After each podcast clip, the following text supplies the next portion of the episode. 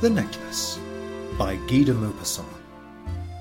The girl was one of those pretty and charming young creatures who sometimes are born, as if by a slip of fate, into a family of clerks. She had no dowry, no expectations, no way of being known, understood, loved, married by any rich and distinguished man. So she let herself be married to a little clerk of the Ministry of Public Instruction. She dressed plainly because she could not dress well, but she was unhappy, as if she had really fallen from a higher station, since with women there is neither caste nor rank. For beauty, grace, and charm take the place of family and birth.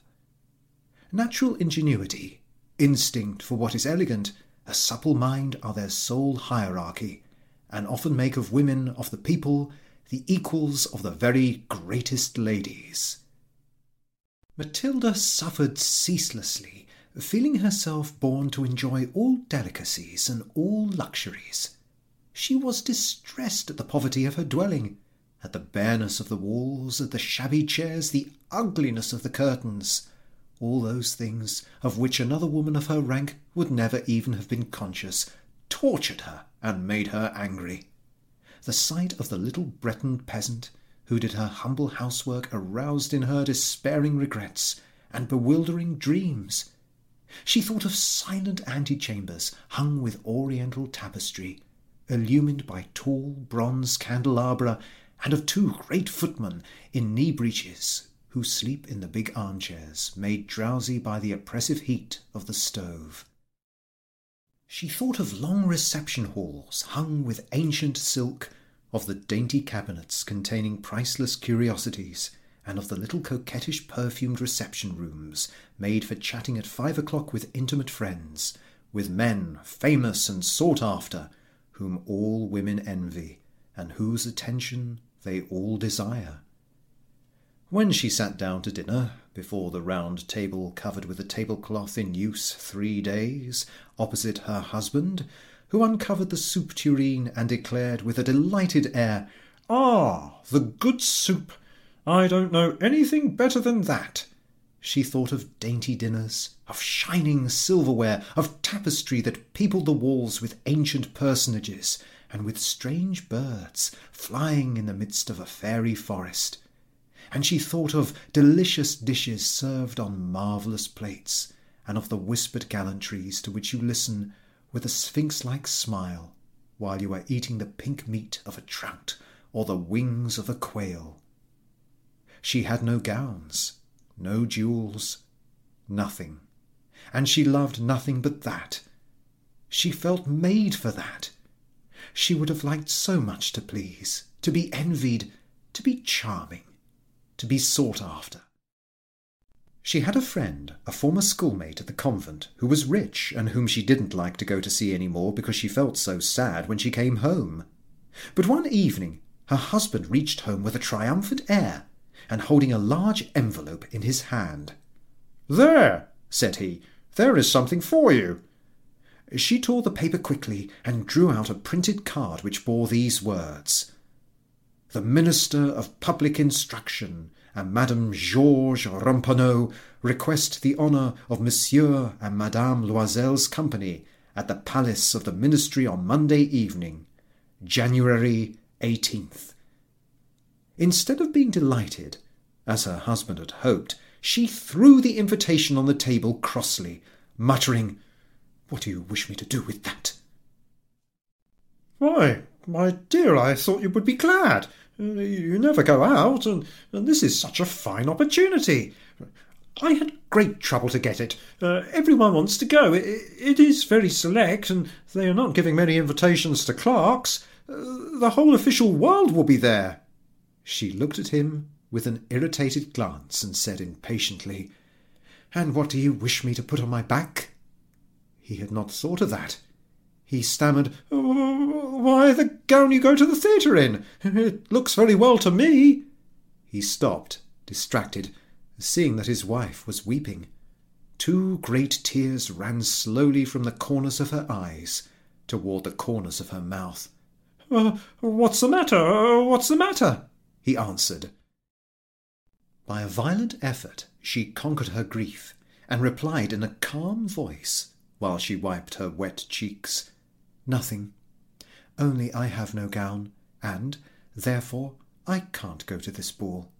Give your card to some colleague whose wife is better equipped than I am. He was in despair. He resumed, oh, Come, let us see, Matilda. How much would it cost? A suitable gown which you could use on other occasions?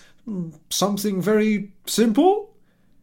She reflected several seconds making her calculations, and wondering also what sum she could ask without drawing on herself an immediate refusal and a frightened exclamation from the economical clerk.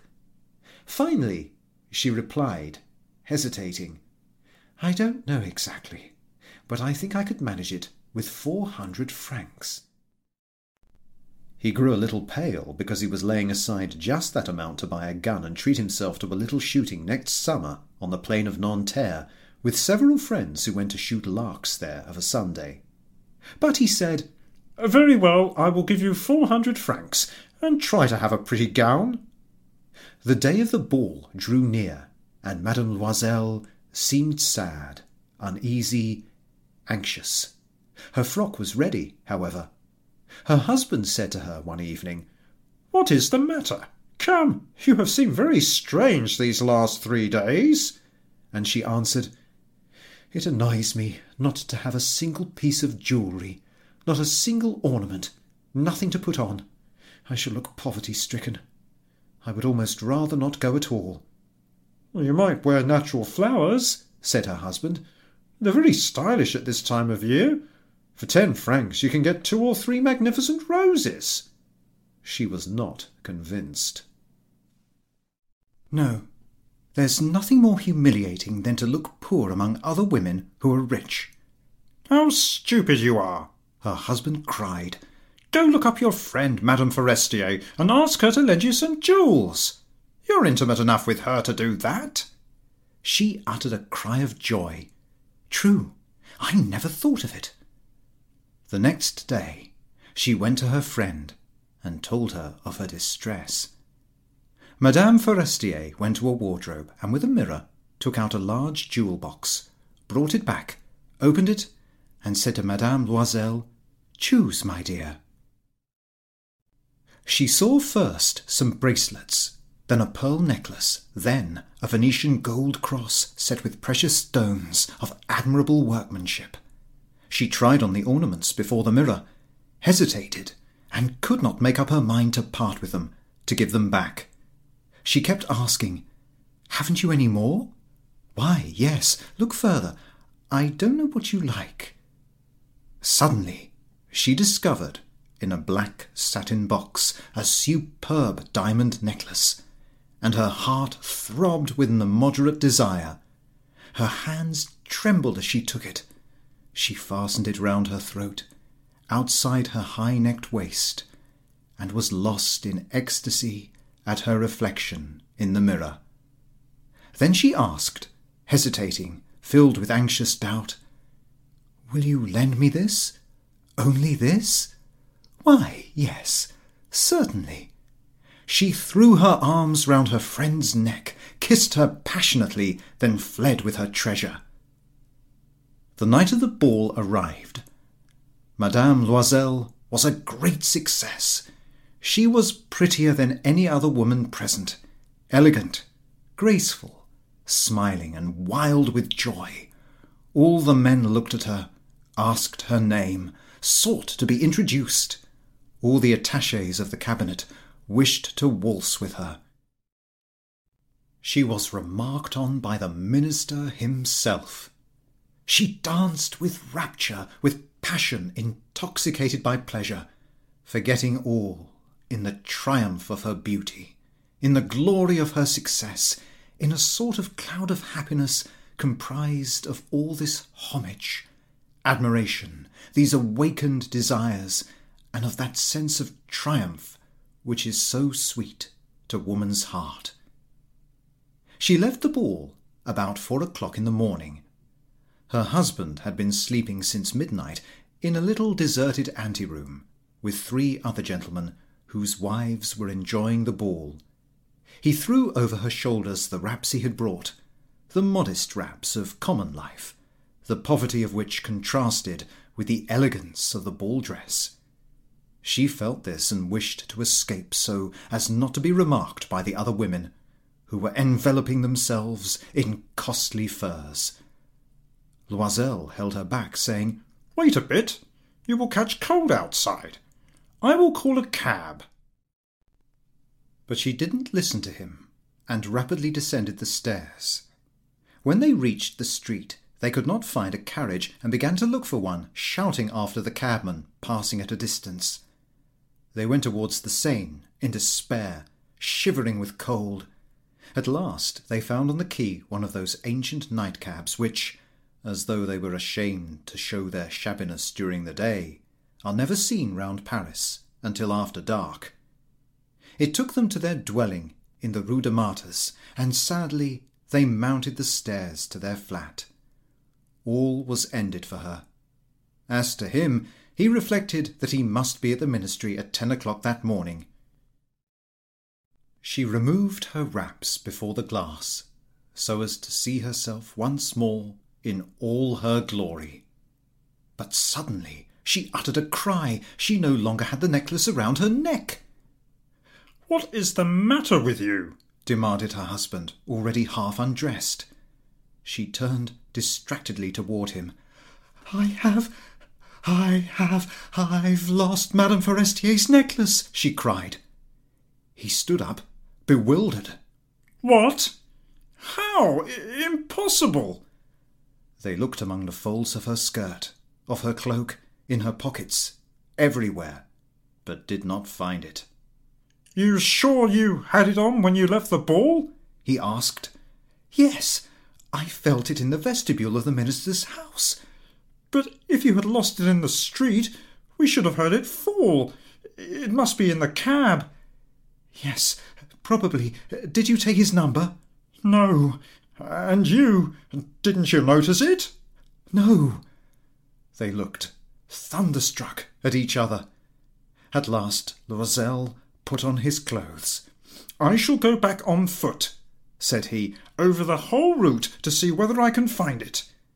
He went out she sat, waiting on a chair in her ball dress, without strength to go to bed, overwhelmed, without any fire, without a thought.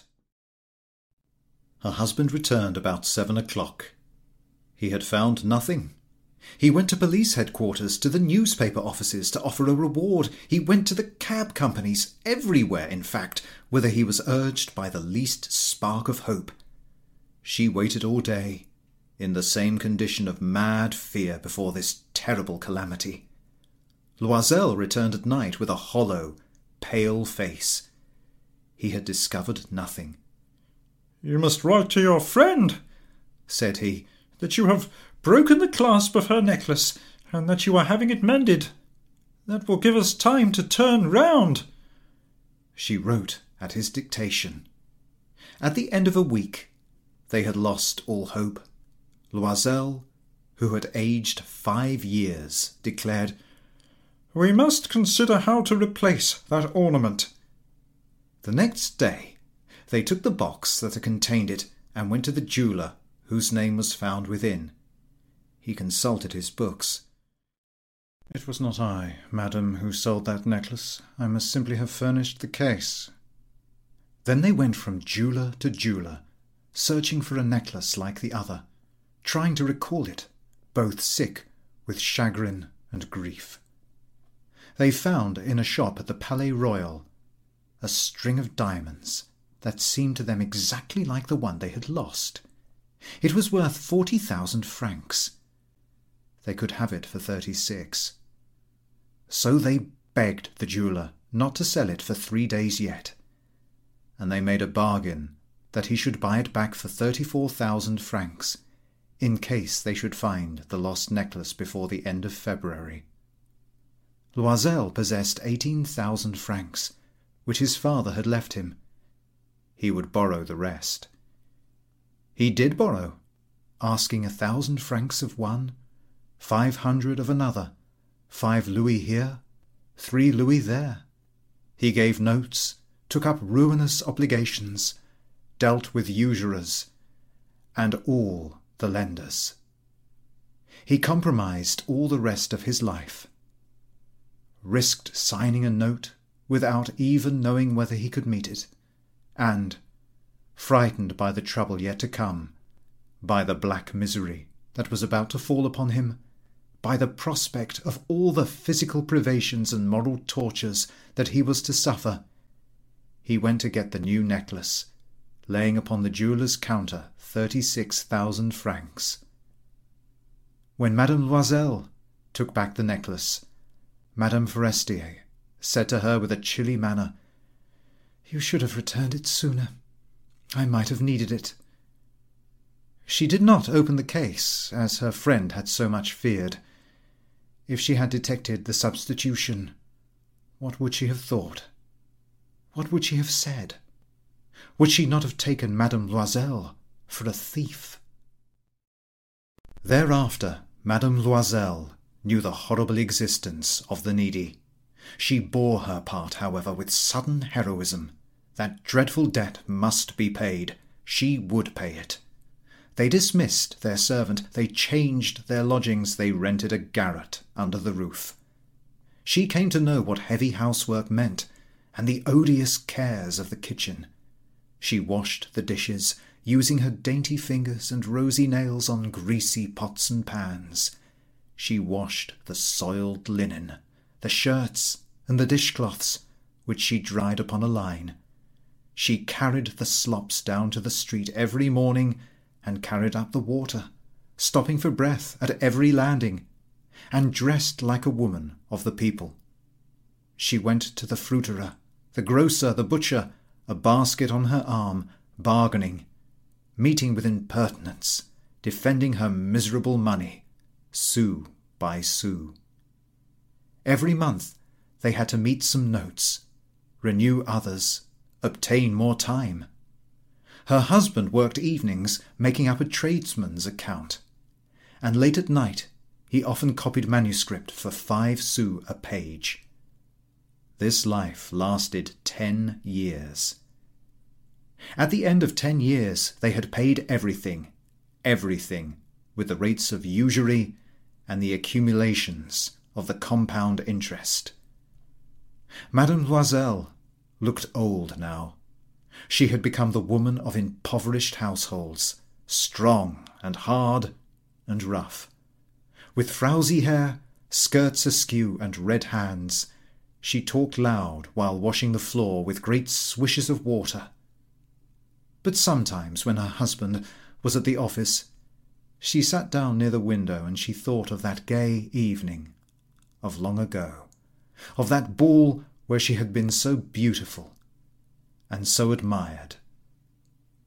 What would have happened if she had not lost that necklace? Who knows? Who knows? How strange and changeful is life! How small a thing is needed to make or ruin us!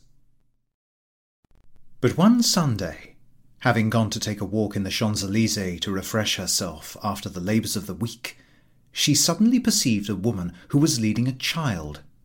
It was Madame Forestier, still young, still beautiful, still charming. Madame Loisel felt moved. Should she speak to her? Yes, certainly, and now that she had paid, she would tell her all about it. Why not? She went up. Good day, Jeanne. The other, astonished to be familiarly addressed by this plain good wife, did not recognize her at all, and stammered, But, uh, Madame, I, I do not know. You must have mistaken. No, I am Matilda Loisel. Her friend uttered a cry. Oh, my poor Matilda! How you are changed! Yes, I have had a pretty hard life since I last saw you, and great poverty, and that because of you. Of me? How so? Do you remember that diamond necklace you lent me to wear at the ministerial ball? Yes, well? Well, I lost it. What do you mean? You brought it back? I brought you back another exactly like it. And it has taken us ten years to pay for it. You can understand that it was not easy for us, for us who had nothing. At last it has ended, and I am very glad. Madame Forestier had stopped. You say that you brought a necklace of diamonds to replace mine? Yes, you never noticed it then. They were very similar. And she smiled with a joy that was at once proud and ingenuous. Madame Forestier, deeply moved, took her hands. Oh, my poor Matilda! Why, my necklace was paste. It was worth at most only five hundred francs.